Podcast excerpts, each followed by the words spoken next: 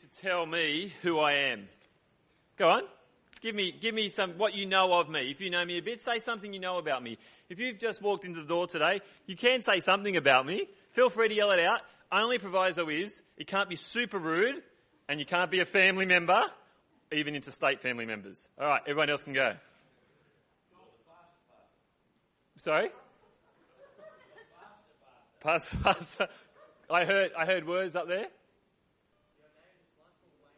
Yes, my name is Michael Wayne Sams. Thank you for just letting everyone know that said. That's great. What else do you know about me?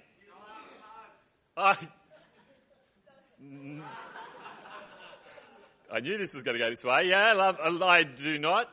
I love hugs from certain very lovely people that I'm married to. Um, yeah, what else do you know about me? On the wrong side of, I love you guys. I love you guys, yeah. I, I I'm a golf tragic. Yes, I am an absolute golf tragic. That is true.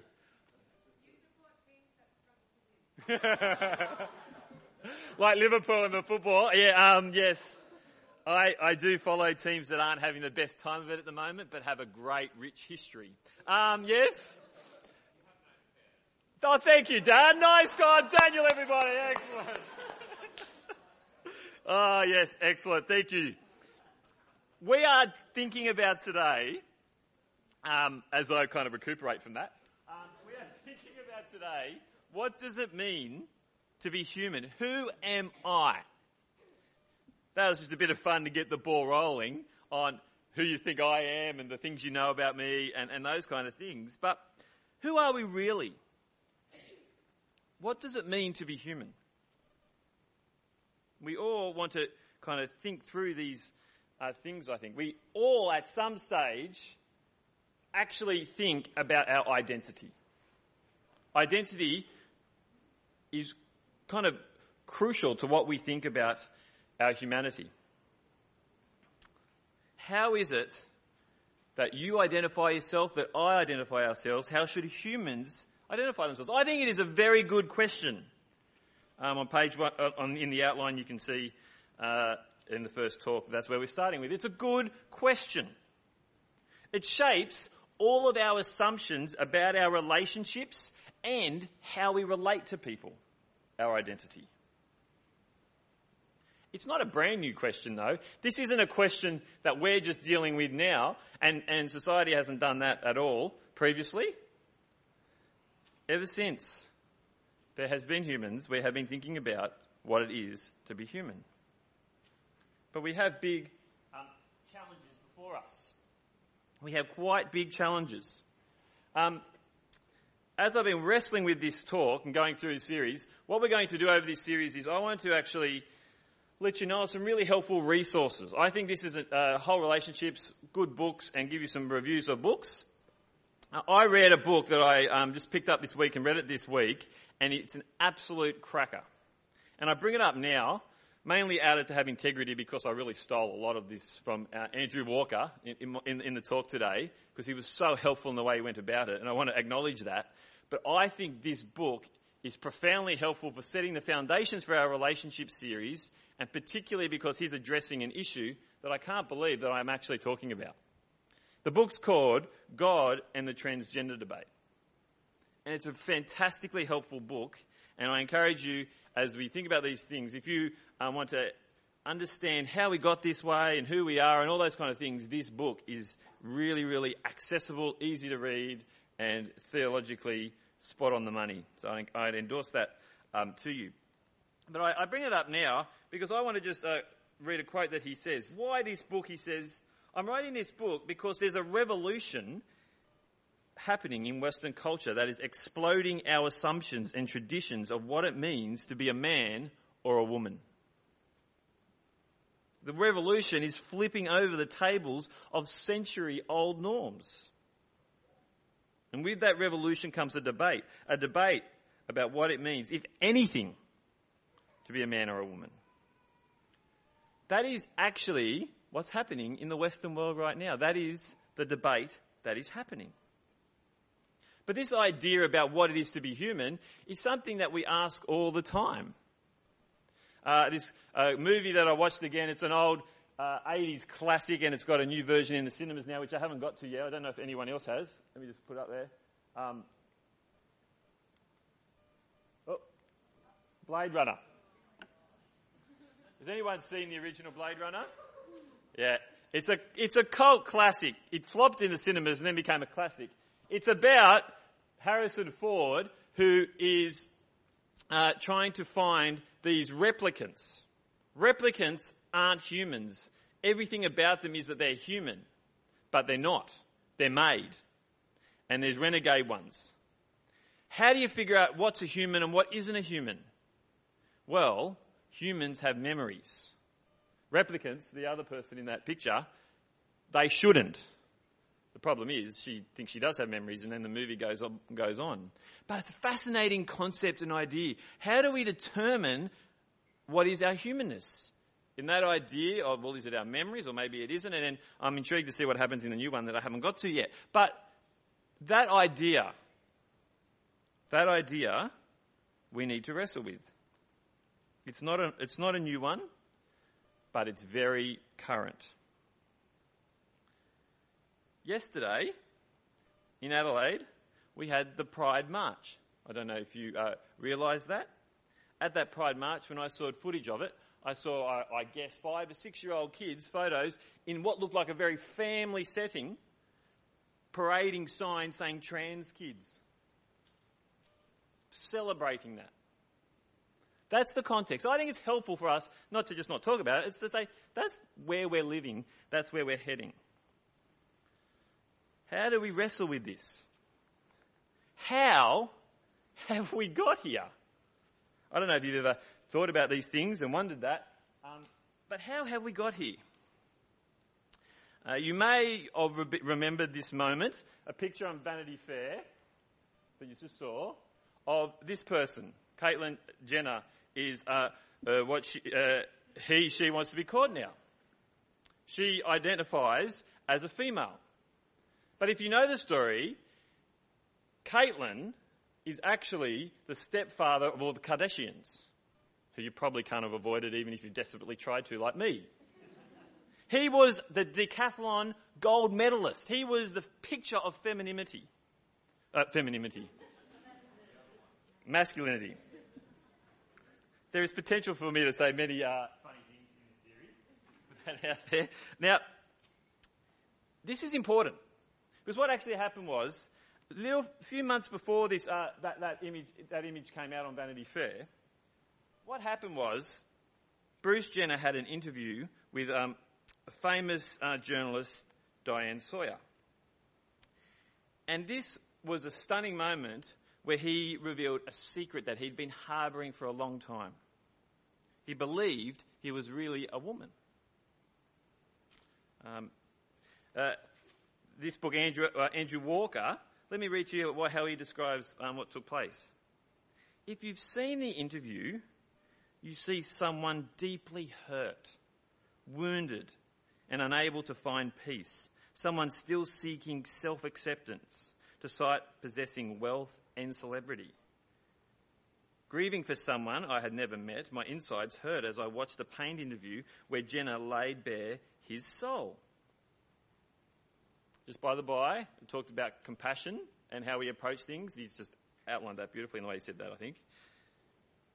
A few months later, that reveal in Vanity Fair came out. He transitioned to identifying as a female and expressing that. It has exploded. That was 2015, and now the world has exploded.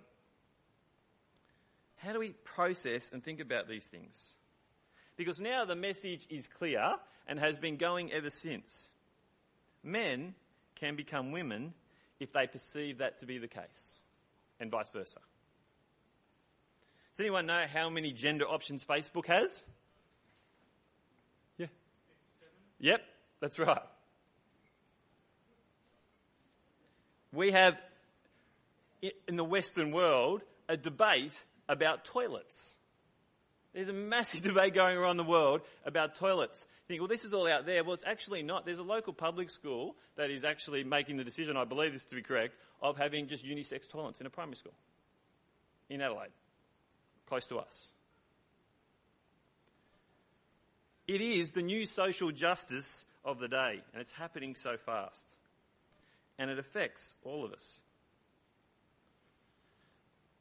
This is the world that we're moving into, and we need to ask the question how do we view humanity?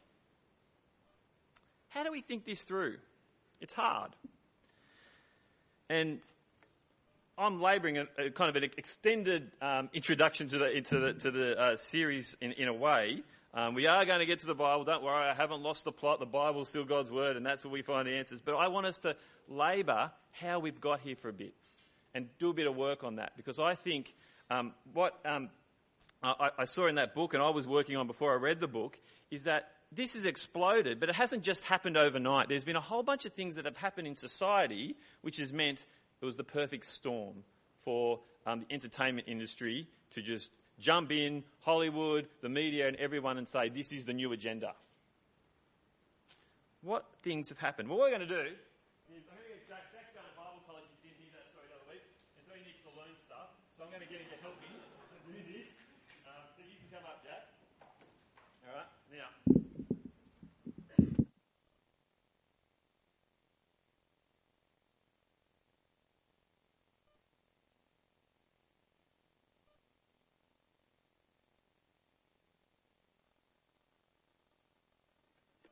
Yourself. You can't trust authorities. You just trust them. We, and all the scandals and things that have happened, you can't trust them. And so if you're going to figure out who you are and your identity, you look to yourself. And if you look to yourself, you can do whatever you want. And so we can have college kids saying to a uh, middle-aged white man who's five foot two, you're, you can be Chinese and six foot five if you want. That is where we are. God doesn't get to speak. What we're going to do is get God to speak and hear his voice. And we're going to wrestle with this over, over the coming weeks. And today I want us to see what it means that God actually has a plan for humanity. You see, God knows what's best. God's voice is clear. God has an intentional plan for creation. If you've got a Bible in front of you, um, Genesis chapter 1. Genesis chapter 1, verse 31.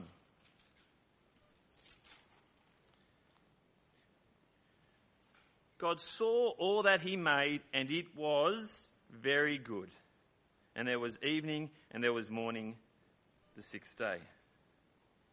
God saw his creation as going, that is the plan. It's a good plan. It works. I like it. And the culmination of his creation is humanity. Just look back with me at verses 26 to 29.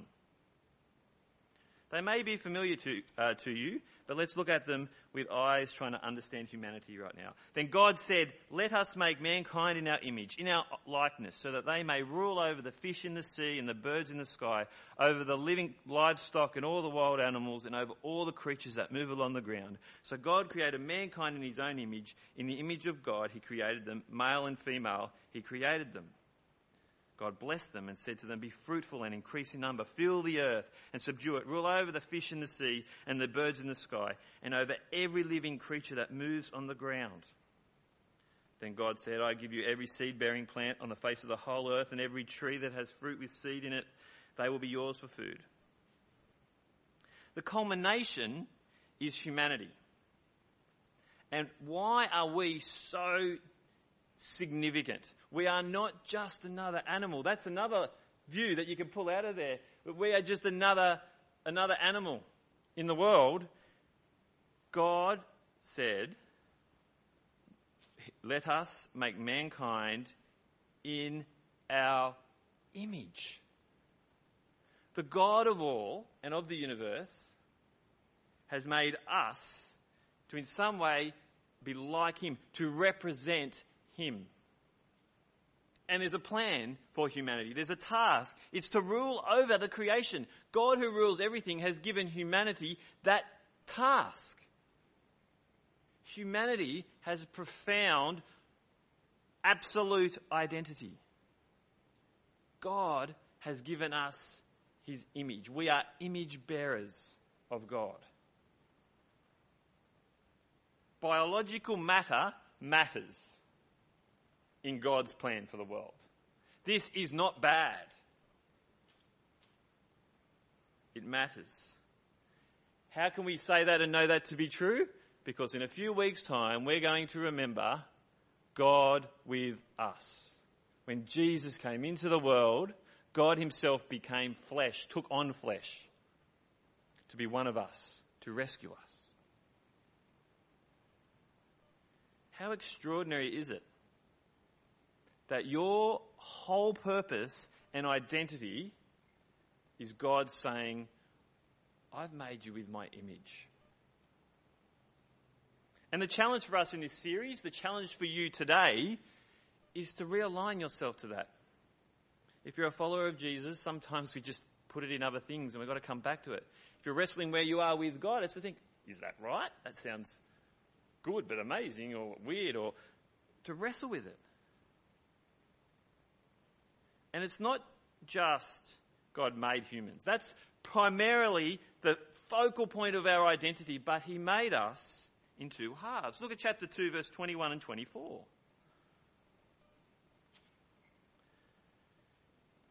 just before it, Adam, uh, there was no suitable helper for, helper for Adam. And so in verse 21, the Lord God caused the man to fall asleep uh, into a deep sleep. And while he was sleeping, he took one of the man's ribs and then closed up the place with flesh. Then the Lord God made a woman from the rib he had taken out of the man.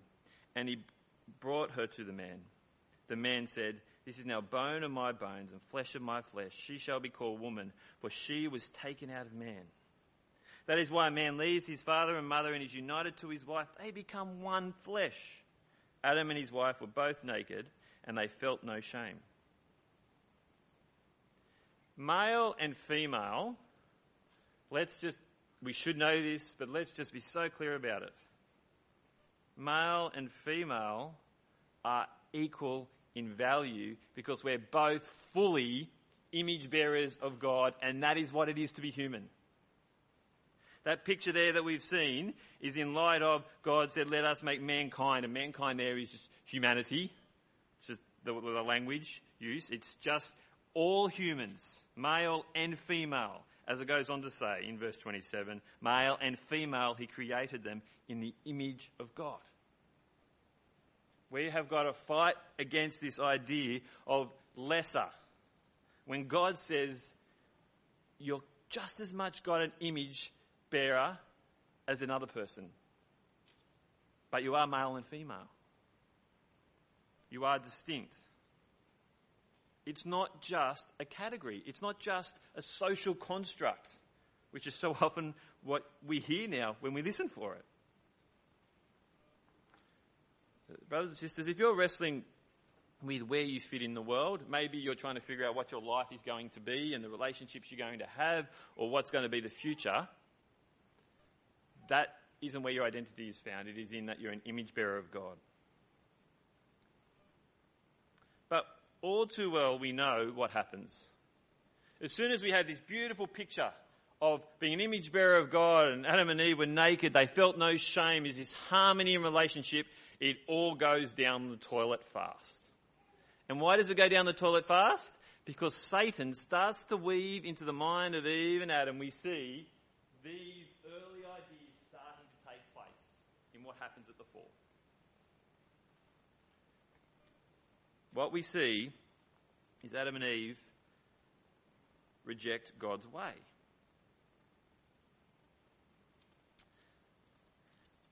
What happens is that Eve listens to this, the serpent in, in, in chapter 3 and hears that when God said, Don't eat from the tree of good and evil, she, he, she hears the, the, the, the Satan say, yeah, but it's good. You'll know good and evil. You can have the authority to make decisions. She starts to listen. In verse 4 of chapter 3, he says, You will certainly not die. God knows that when you eat from it, your eyes will be open and you will be like God, knowing good and evil. So what's Eve do in verse 6? She saw that the tree was good for food and pleasing to the eye and desirable for gaining wisdom, so she took some and ate it. Now here's the thing. Eve didn't just go, okay, I'm just going to do this. It's wrong. There's, there's a sense in that moment where she's making a rational, rational, reasonable decision supported by her feelings. Her feelings are letting her down. She's forgetting the truth that God's told her and that Satan's kind of deceiving her. But she's making a calculated decision. She has distorted her, her own self and her feelings and emotions and got caught up with it. And humanity has now started to reject God and will continue to do it all throughout our existence. That moment where humanity turns away from God is our story. As Romans says, there's no one righteous. You, you and I know this, right? None of us come to God and go, I've got it sorted. I'm an unbroken image bearer. There's no shattered glass in my image. I'm perfect. None of us are going to say that. If we say we do not sin, we deceive ourselves, as 1 John says to us. And we know that this causes a problem between us and God, and the wages of sin is death. Romans 6:23. The wage of sin is death. We have a battle our, we're struggling to deal with. Because we're supposed to be image bearers, we're supposed to rule in harmony under God, and yet we constantly want to take God's throne. And so our identity is distorted by this brokenness. That is why we end up in this place and how we get here today that you can believe that, I can believe this. Well, Satan starts to weave in some lies amongst truth, didn't he? He didn't just outright lie. But that's not the end of the picture. You see, the Bible's message to anyone struggling with identity or any issue is that God is making a new creation in Jesus. A new creation that whatever your pain and heartache and struggles are, there is a new creation. You can be redeemed, set free from your pain and grief and struggling. And that was what our second reading was from Romans chapter 8. Turn to, with me to Romans chapter 8. I, I want to just point out a couple things from that there. Because this idea of being an image, which is our identity, but we've broken it, we get our image recast in Jesus. See, Paul, after he says there's no condemnation, talks about we suffer heaps. We've got all these problems, creation suffering. We're longing for something better. Just like people are struggling with their identity and even thinking they're, they, they identify with the other, other sex. This is not right. We're groaning. In verse 22 of chapter 8, we know that the whole creation has been growing, groaning as in the pains of childbirth right up to the present time. Not only so, but we ourselves who have the first fruits of the Spirit groan inwardly as we wait eagerly for the adoption to sonship, the redemption of our bodies. The Bible's message is that the image bearers, you and I, with our whole self, our physical and spiritual self, all of ourselves as image bearers, is broken and it is redeemed in Jesus as he takes our sin on himself. And we live now groaning because we just want it to be all fixed up, right? Who would like every single ailment you have right now to be gone? Put up your hand. All of us is the answer to that. And if you're really struggling right now, your hand flies straight up, right? Because we long for that. Because that's where God says you're going because he redeems, sets us free, pulls us out of it, out of our problem through Jesus. There's a total transformation. It's not just this concept of redemption, it's your body is going to be redeemed into all eternity perfection. And so, as we see the beginning of this, as he frames it in verse 18, I consider that our present sufferings, our present groanings and longings, our pain, our wishing that we uh, had these relationships or that these relationships weren't broken or that we were uh, uh, the other sex or whatever it may be, I consider that our present sufferings are not worth comparing at the glory that will be revealed in us. We deal with that knowing there's an eternity of perfection and glory where those pains and groanings will be no more. Can you see the bigger issue um, is not our identity and who am I and what type of person am I going to be? The bigger issue is actually who am I to God? How do I relate to Him? I am a redeemed image bearer who longs for my perfection to come in Jesus. That's what we all can have, no matter what our baggage is. Jesus' redemption can pull us out of anything because he went to the cross for us. And so as we move into thinking about our identity, we understand male and female this way. We are equal and different. Intended, not interchangeable. That is God's plan. We complement each other. We need each other. One of the plans of God as we rule the world is that we're going to multiply. The way we multiply is you need a male and a female as one example of that, as we see in verse uh, 28 of, of Genesis 1. We do not turn away from that, even though it seems in bizarre ways, ways that are going to impact on us as a society, impact on the Christian society as well. The world is saying, actually, no, that's not right. We don't need those categories anymore. They're social constructs that we're so enlightened. All those centuries got it wrong. We don't need them. We want to come back to biblical manhood and biblical womanhood. What does that mean? Well, I think out of our desire to hold to maleness and femaleness, what we need to make sure we don't do is, uh, in our desire, make all kind of tr- traditional gender stereotypes and place them as if that's what the Bible says a man is and that's what the Bible says a woman is. For example, he's male, Here's a female. Okay, let's do the gender stereotypes and here I am. Okay. Do I like carpentry? Maybe, I'm a female. Do I like sport? I'm way over here. Yep, I'm definitely liking sport. So I must be a male because that's what society tells me. I I don't wear dresses. Yeah, I can stay here. Good. Your eyebrows raised there when I do that. Uh, so I could keep going on and on. Jen and I have so many things that we're not gender stereotyped, right? Jen is amazing carpenter. She and, and a couple of the other guys built our ministry shared office space, right? Which is amazing. I don't know how to do any of that stuff. I don't, I can't do it. And as I've learned to do it, it drove me crazy. I don't like cars. I'm sorry for you who do, but I don't, I, I just don't understand them because my dad never taught me them. Is that my dad let me down? as, as a man? No.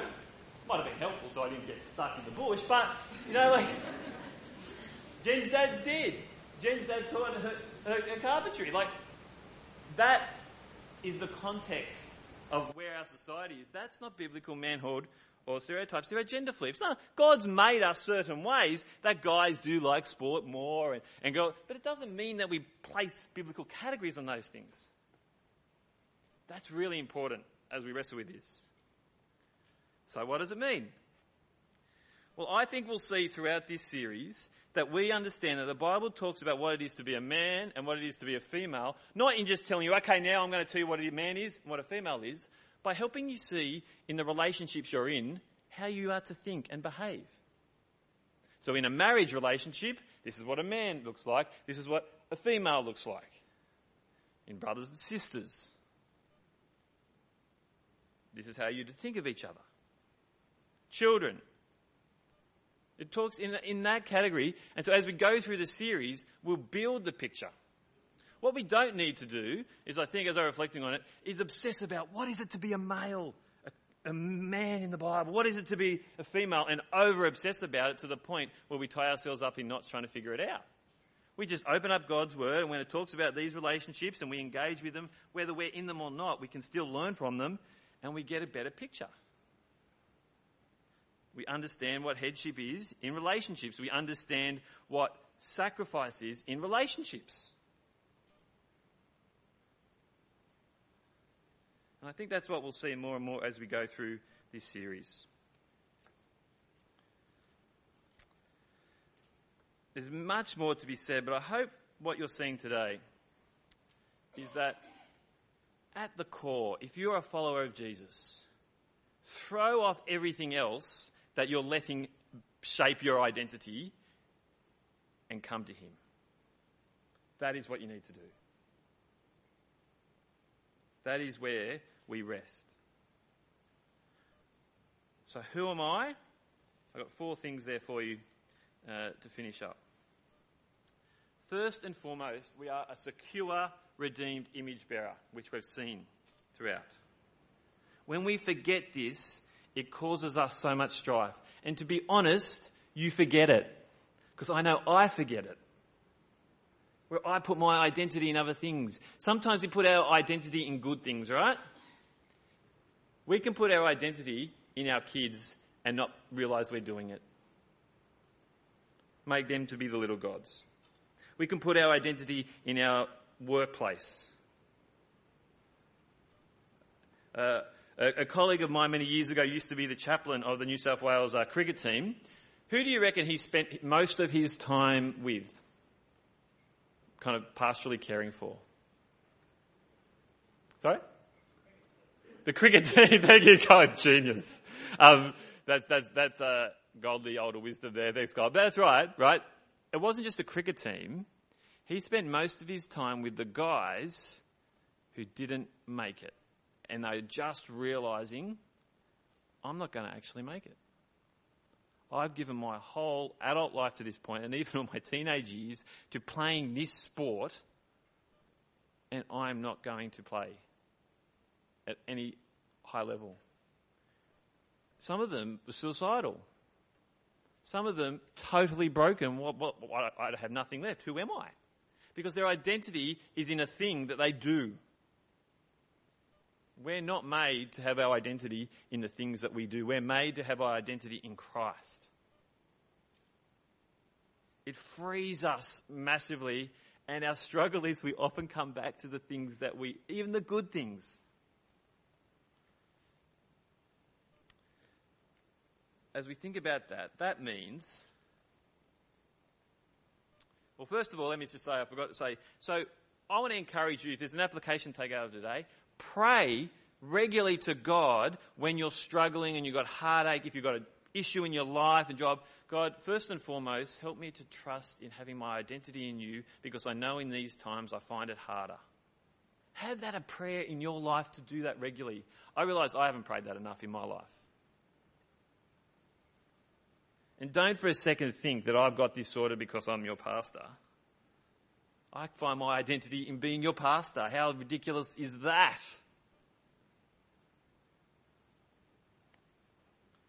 The second thing is, who am I? I am one whose identity is in Christ, as I've said, so it's not in my humanity, gender, or sexuality. The sexual revolution says your whole pur- purpose in life is found in how you express your sexuality. So crazy to think that you wouldn't express your sexuality because that's where you find identity. We need to understand the sexual revolution and what happened, which just reminded me. I'll bring these books next week. This book called Pure Sex has been around for a long time. Such a short little book which highlights how the sexual revolution has shaped our society and still does to this day. Really helpful for you wrestling with, all of you in your, your, your 20s. Um, it's really helpful for you to realize why you're thinking the way you are and the way society has got us there. It's helpful for all of us. You see, Psalm 8 that we had read, the re- reason I had that read is because it says, Who is man that you are mindful of him? Not who is man that you're mindful of his sexuality or his gender, his maleness or femaleness. You're just mindful of us so much that you've given us this image bearing ruling role. If your identity is in your boyfriend and girlfriend, regardless of how helpful or how harmful that relationship is, you're not willing to let it go. If your identity is in, if your identity is in the need to have feelings of closeness, that you need physical contact, and for whatever reason in your marriage relationships that's not happening, adultery could be around the corner. But when our identity is in Christ, when those things aren't working the way we want, we get rid of them and come back to Jesus. Who am I? I'm one who is not going to let comparison destroy my joy.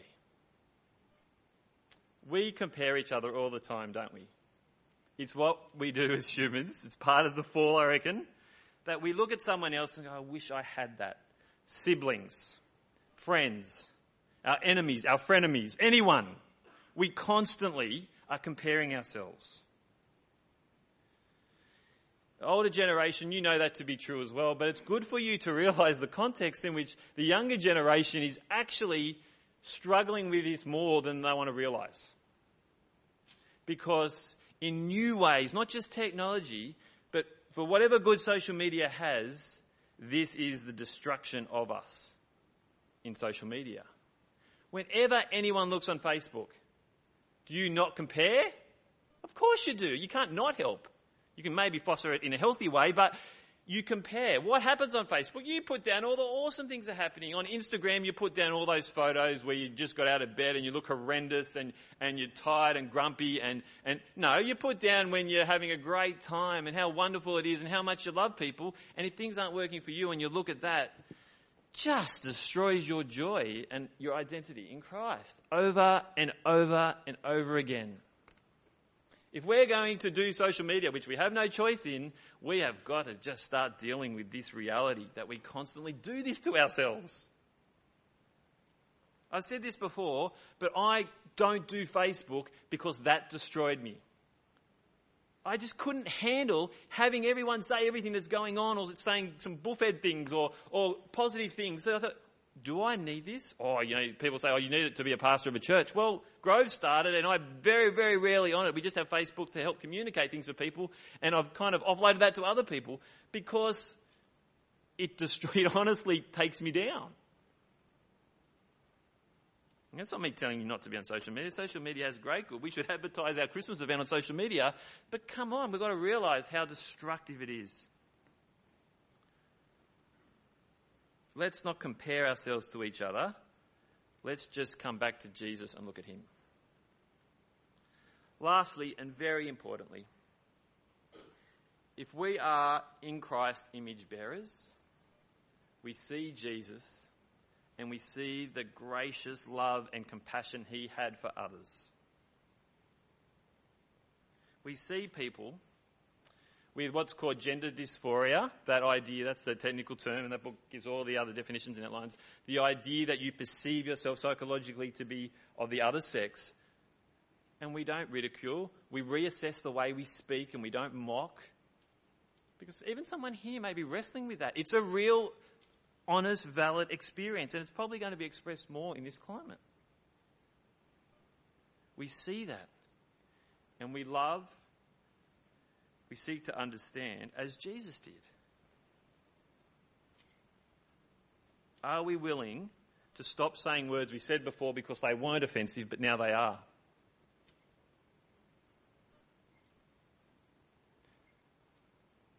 But at the same time, we see this photo of Caitlyn Jenner, and we want to stand up and say no. There is male and female. This photo was cleverly taken to point to femininity. What's missing in that photo? The hands. These are male hands. Male hands. You can't get far on that. It's very uh, clever what to do with, do with that in that photo, which in many ways launched this new place that we're at. But, brothers and sisters, as we finish, there was, of course, one who did not hide his hands. There was one who, when others were trying to wrestle with who he was and what his identity was, he appeared in front of them and he laid out his hands and he showed them the holes in his hands. And he said to them, I'm here. Peace be with you. And just like Thomas, who got to see in person, you and I, as image bearers of Christ, can say, My Lord and my God. Let's pray.